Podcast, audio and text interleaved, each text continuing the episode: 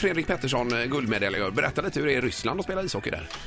Eh, nej, jag måste säga det att jag, eh, ja, när jag åkte dit så hade jag inte speciellt mycket eh, ja, förväntningar, förhoppningar eh, utan jag var inställd på ganska mycket krigande.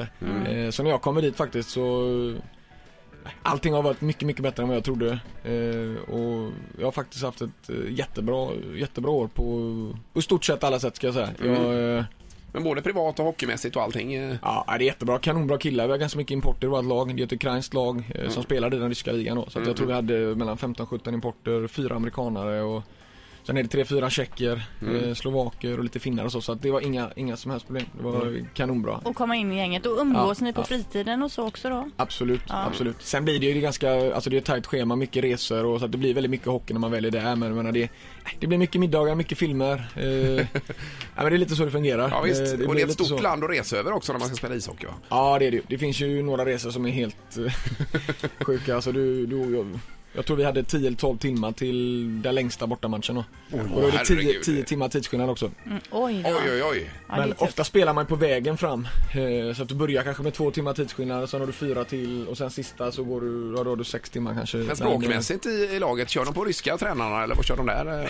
Vi, våran tränare som vi hade han eh, var ju slovak så Mm. att han pratade vad jag förstod det som ganska dålig ryska och engelskan var också eh, väldigt begränsad. Så han ritar mest ja. kanske? Ja, det, var, det, men det är mycket så. Och sen Ja. lär du, du lär dig alla liksom fraser, eh, alltså hockeyfraser även på ryska. Det, det lär du, det tar, går ganska fort att komma Kan du dit. säga något?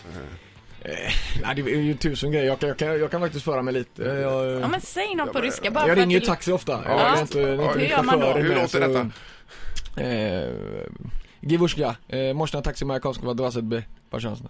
Ah, Oj, oj, oj! Vad känns det? Vad bubbushka. Vad det- Vad snyggt! Det, det, jag vet att det är, det är ju säkert jättemånga utav eh, de som lyssnar just nu och, och titt- eh, kollar här eh, som undrar hur det blir med dig och Frölunda framöver. Eh, Det vet du kanske inte själv men, eh, men eh, kä- vad känner du själv? Nej, jag, det är, jag menar jag har ju haft fantastiskt, jag har egentligen, det är ju enda laget jag har spelat för i Sverige och jag har ju typ så fruktansvärt bra i Frölunda eh, i all, all, alla säsonger jag har varit här och eh, nej, det är ju så att eh, det finns ju liksom inget annat lag i, i Sverige för mig utan det är ju Frölunda så länge de de vill ha mig och på rätt förutsättningar så, så är det helt, jag är helt övertygad om att jag kommer komma tillbaka och spela en dag. Sen i den situationen jag befinner mig i just nu så måste jag säga att jag nu är jag liksom i början av kanske mina bästa år, eh, hoppas jag. Det vet man väl aldrig. Och men, tänk eh, det om man är väl kunde så jag sagt det känner. själv. Ja, ja, ja men nej, det det är är ju väl- passerat så länge. Det är väl lite så jag känner och jag känner att eh, nu, nu kommer jag liksom trycka på allt jag har för att kunna åstadkomma så mycket som möjligt. Och då vill jag spela på så hög, som, hög nivå som möjligt också. Mm. Ja, och, och och du har ett år kvar där borta va, på kontraktet. Ja. Och sen får man se vad som händer då. ja. Ja, kan du även tänka dig NHL i framtiden igen? Eh, det kan jag absolut göra. Ja. Eh, sen är det också mycket som ska stämma där och det är också ett helt annat steg att åka tillbaka dit igen. Men eh, Mm. nej, det tror jag absolut. Men det är också under rätt förutsättningar och eh, ja, till rätt lag framförallt. Det är viktigt. Ja. Mm. ja, det är spännande att höra. Det är alltså Fredrik Pettersson, guldmedaljör. Vad Har du medaljen med dig eller? Nej, det har jag inte. Den, den fick ligga hemma nu. Alltså, du, var ska Ja. du ha den någonstans då? Ja, ja, ja, jag vet inte. Jag har inte kommit så långt. Jag har inte funderat än. Men eh, den får nog en, en fin plats. Ja, det är klart den ska. Och nu är det kvar i Göteborg hela sommaren här eller? Ja, till mitten, eh, eller ja, till början av juli egentligen. Ja, Okej. Ja, men då kör du borta på campus och tränar där eller? Ja. det Är det några kommer jag mer göra. eh, superproffs hemma och tränar i sommar här med Frölunda? Och...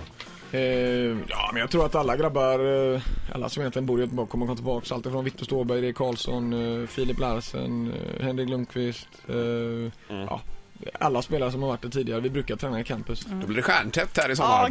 Ja, Då får man hänga där.